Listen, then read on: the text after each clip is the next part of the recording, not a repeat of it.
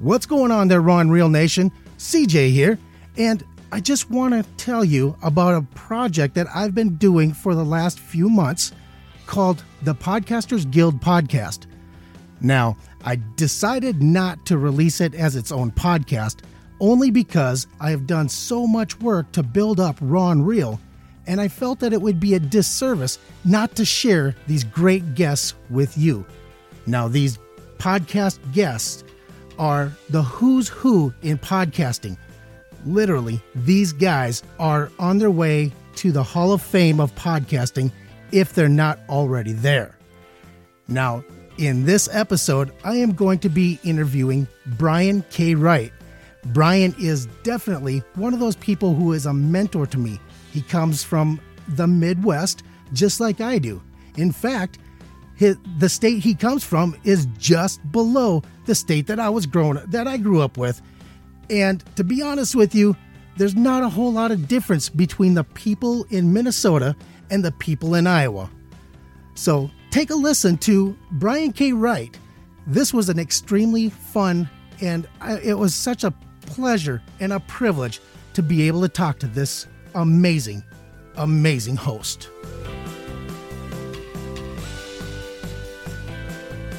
Thank you and welcome everybody to Podcasters Guild Podcast. Today's guest, I've got Brian Wright on the line with me. Hey, Brian, thank you for coming on. You're welcome. Glad to be here. Now, I've I've really known you now for a couple of months through the Podcast Discovery Center, and I've had the honor of being uh, being on a uh, part of your show for for a short segment. Now, Success Profiles Radio. How long have you been doing that? I've been doing this since January of 2012, and my goal is to interview world class achievers, learn what their journeys were like, what they overcame, how they became successful, and what we can learn from the journeys that they've had. I always believe that learning from other people's experience is a lot more valuable than having to go through it ourselves. And so, uh, if you if you can learn from other people, that's usually a really great place to start. Now, my first uh, my first conversation I ever had with you was over uh, Messenger, and I got to admit that was one of the more powerful mess- uh, messenger conversations I've had with anybody because you're such a giving person. What uh, now? You grew up in the Midwest in Iowa, right? Yes. Okay, so. Yes. I, I like to, you know, because I'm from the Midwest, I'm from Minnesota originally. I like to attribute that type of giving and that kind of kindness to that Midwest values. How do, how do you feel about that? I agree. Uh, people people definitely in, in the Midwest, there's a different sensibility and uh, a sense of neighborliness, if that's even a word. But uh, people are usually very uh, nurturing and very willing to help each other out. I mean, especially during farming season, you know, neighbors get together and we'll harvest your land and then you'll come harvest mine when we're done. And we, you know, we help each other out. And so that's just how it's done. It gets a whole lot faster when you're working in groups. And if someone is down or is having uh, a challenge with something, you know, we help each other out. Uh, it's that's just how it is in the Midwest, and so we just carry that forward, which is a good thing. Well, those values have definitely translated over because every time I've listened to the show, it it feels just like that. Like you're helping out and you're giving so much. Uh, what's is that? Is that something you brought to the show that you really kind of keyed in on, or is that just natural? maybe a little bit of both. Maybe a little bit of both. I, I, I have a background as a teacher, and so I think when you understand that, the whole giving and wanting to help people uh, aspect of things does come through a little bit more. I, I, bring people on the show that people can learn a lot from, and that's really one of the things that I look for in a really great guest. In addition to being a world class achiever all the way around, and people who do achieve at that level, they are very giving anyway, and so they're all about helping and serving, and how can I help your audience? And that's one thing that a lot of my guests talk about as well. Let's talk about whatever will serve your audience the most. That's so, that's a really great great place to start. So when you got started in it, did you expect it to kind of go the direction that it went? I was hoping it would. I didn't know how long it would take. Uh, my goal was always to interview some of the people that I consider to be my heroes. And it took a little while to get there because I, I'm much better at this now than I was when I started. I wasn't bad when I started, but I'm a lot better at it now. It's because I listen back to all of my shows and I do a self critique. And I'll sometimes listen back and think, oh, I jumped in way too many times, or I interrupted this person when I should have let them keep going. And so I am very mindful of things like that so that I don't do it again the next time. But uh, yeah, I've, I've, got this dream list of people that I want to interview. I've got probably 50 or 55. Not all of them are in personal development. Some of them are in sports and entertainment. I've interviewed maybe 12 or 15 of them. I mean, I'm reaching really high on some of these.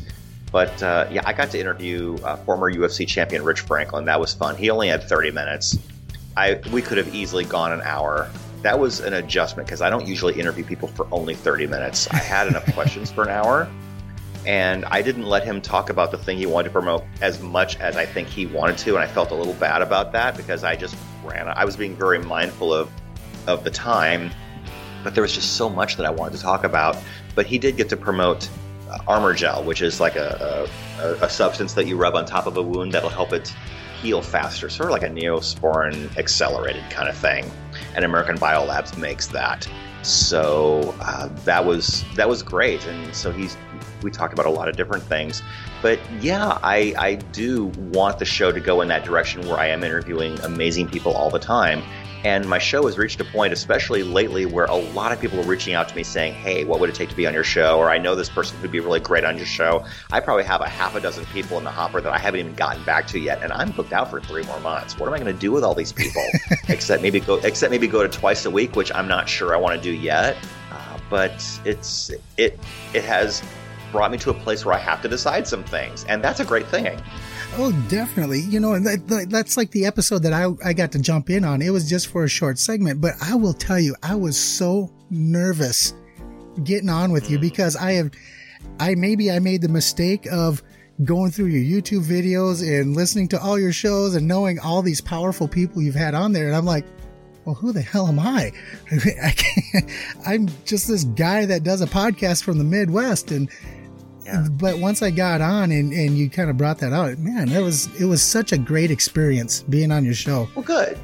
I'm really glad. And and what happened there is I had a guest who uh, sort of last minute had to postpone. He had something come up. And so I thought, well, I mean, I've had that happen too, where someone, you know, a few days in advance says, I, by the way, can we please reschedule? This came up or that came up. Not a problem. I usually reschedule them. And I really appreciate when they let me know in advance uh, rather than just not showing up, which I had one of those. Uh, that's a different story entirely. But what I did, I decided, well, do I want to do the show by myself or do I want to encourage call ins? And I uh, talked with uh, Scott Doucette, who is a good friend of both of ours. And I said, This is what I'm thinking. How would you feel if I just put a post in the PDC group, the Podcast Discovery Center a group on Facebook, and, and just invited people to call in and be on my show? And yes, you can plug what you're doing. He said, That would be really amazing. I said, If I can get five or six of you to call in, that will fill up my hour with no problem at all. And that's what I did. And he gave other people a chance who might other, not otherwise have a chance to be on my show right now, an opportunity to, you know, have five or five or seven minutes. Now, you you said five or six people. Didn't you end up with quite a bit more than that? I think so. I don't. I mean, that was my my vision. I had quite a few people call in. Uh, think I did most of the first segment by myself. And I think I had one caller. Then I had probably I probably had seven or eight because I had a couple people per segment after that because I my show is in four segments because I have commercial breaks. Now, what would you? Now you've been doing this since 2012, and since 2012, I know like just from my experience, you have those disaster shows. Do you have a good story about a disaster show that you can you can think of? I can think of one that almost became a disaster, and I alluded to it just a little bit ago. I had a guest who did not show up for the interview. I do a live show for those listening who don't know. Most podcasters just tape their shows and release them whenever, but I am on TogiNet Radio, which is an internet radio station. So the shows are live. Now I can pre record shows. In fact, some hosts on that station pre record all of their shows so that they can just, you know, do you know whatever else they want during the week but i the thrill of doing a show live is just inescapable i just love doing it so i had somebody who i don't know real well refer me somebody that i didn't know at all who's local And that was the whole angle. And back then, I was uh, probably a little bit more in need of guests than I am now. And so I said, sure. And, and it sounded like he was doing something really amazing and unique. And so I said, sure. And so the show started. And sometimes my producer will get my guest on Skype, and it's usually three or four minutes into the show, and I've already started. And so I'm nervously waiting and, and, and starting to slow down when I'm talking just to give my guest a little extra time to show up. But the guest never showed up. And so what I did during the first segment, I talked about what an amazing show I had the week before with Dr. John Demartini from The Secret. That was a brilliant, brilliant show. And at commercial break, at the first commercial break, thank God I have commercials. But during commercial break, I told my producer, let's just pretend that he's not going to show up. And so I found a Word document with a bunch of ideas for an info product that I was working on at the time, material that I had not used on my show yet. And so I decided to use that and that was what I did the rest of my show on was just different success and personal development principles that I had learned from other people who'd been on my show. So I had a good show. And then what happened is a minute or two before the show was over with, my producer Skype chats me and says, Your guest is on the line. And I said, Tell him I'll call him when I'm done.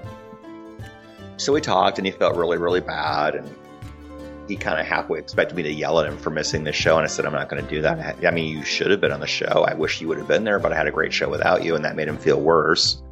But here's the piece of advice I always have always have extra material to work with in case you run out of things to say or are stuck in a situation like that where you have a guest who doesn't show up. That's, you know, that's one of those things I've, I've experienced that same thing where they just don't show up or or maybe our times get off and like, well, I don't have time to, so I'll just go out and do a solo episode. And I kind of do that same type of deal where I just punt to something else that maybe I've done previously.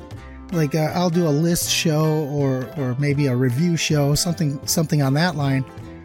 But and to be honest with you, those shows end up being my higher number shows anyways. So maybe there's something to that. Maybe it's those disasters are good for us sometimes. Well, maybe the authenticity factor plays into it a little bit too. Yeah, definitely. It it feels more real.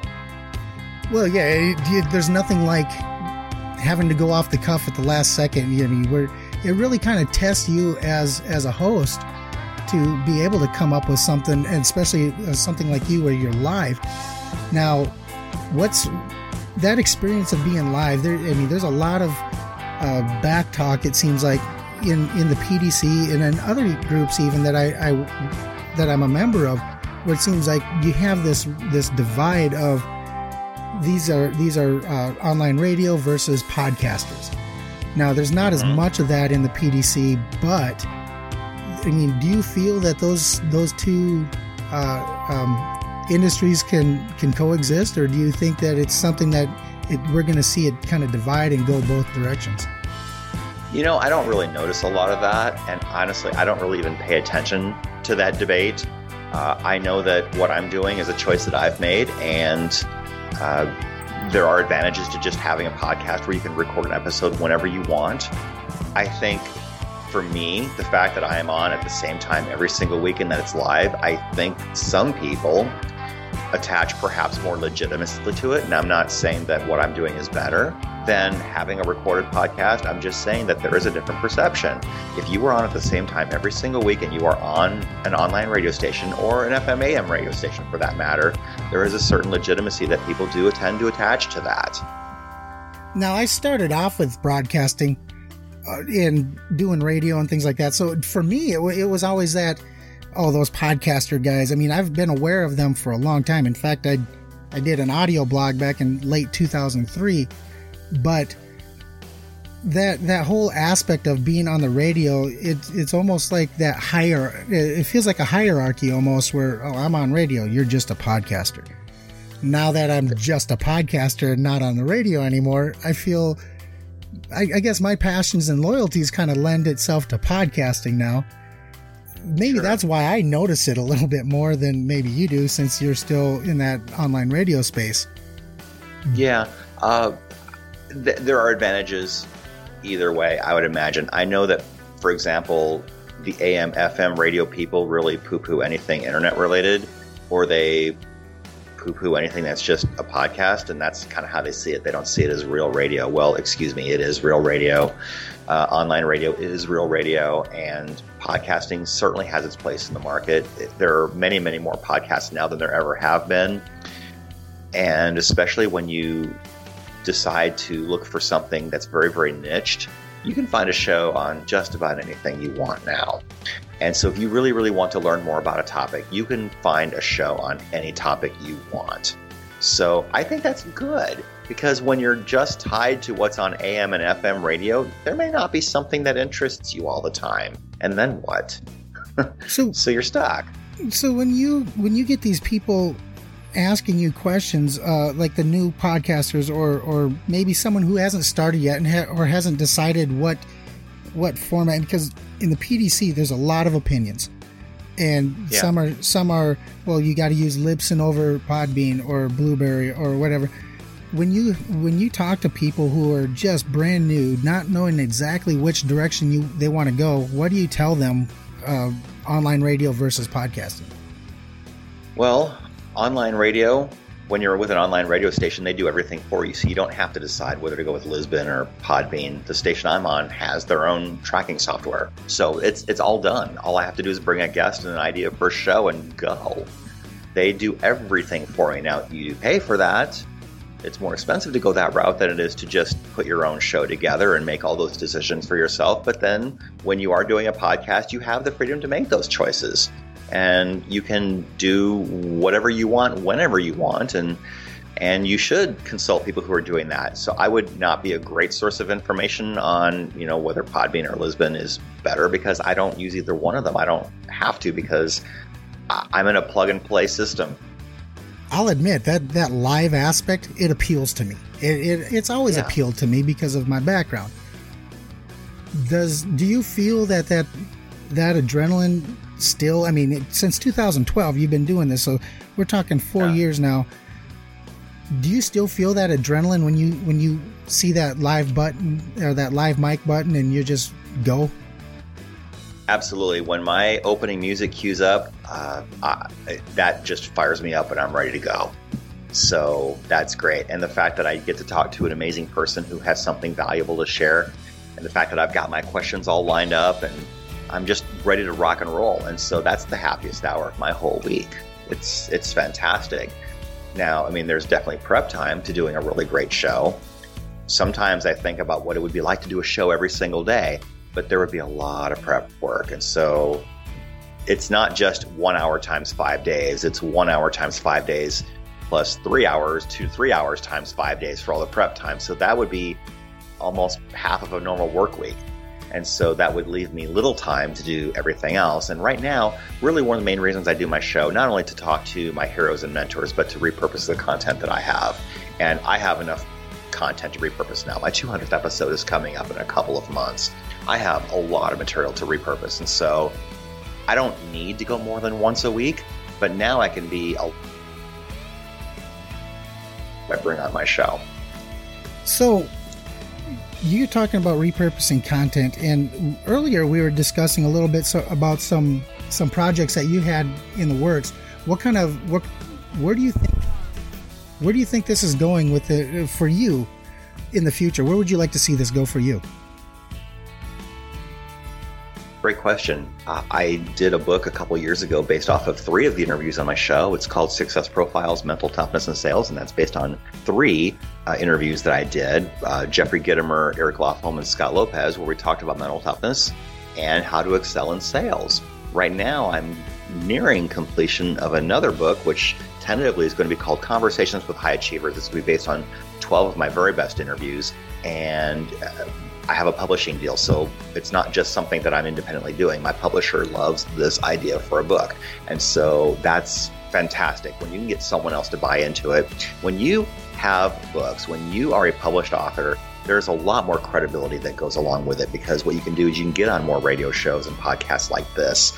You can open the door to speaking a lot more. I plan on hopefully doing a live event maybe sometime next year I'm also uh, helping people write books. So I have a coaching program where I help people write books, not only repurposing content kinds of books, but books where you are actually writing something, you know, at the keyboard, which my first book was a student leadership book. And so I composed that all by myself without having any content to work with except my own experience and uh, some of the authors and mentors whose work that I've read. And so, uh, yeah, repurposing content and having a radio show really is the springboard by which everything else is going to flow.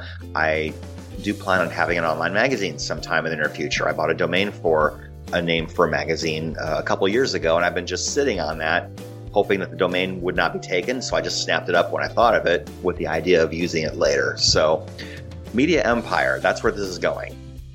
So you're you're just going to become a full conglomerate of media. You got radio. Uh, you do your videos. Your videos are absolutely amazing. I enjoy watching those. In fact, I've learned a lot from watching those videos, uh, just on interview oh, style, um, how you how you approach your your your your um, guests, everything. I mean, there's see, and I like I said, this is a passion. This is something that I do. I don't do this just to hear myself talk and hopefully somebody else will listen.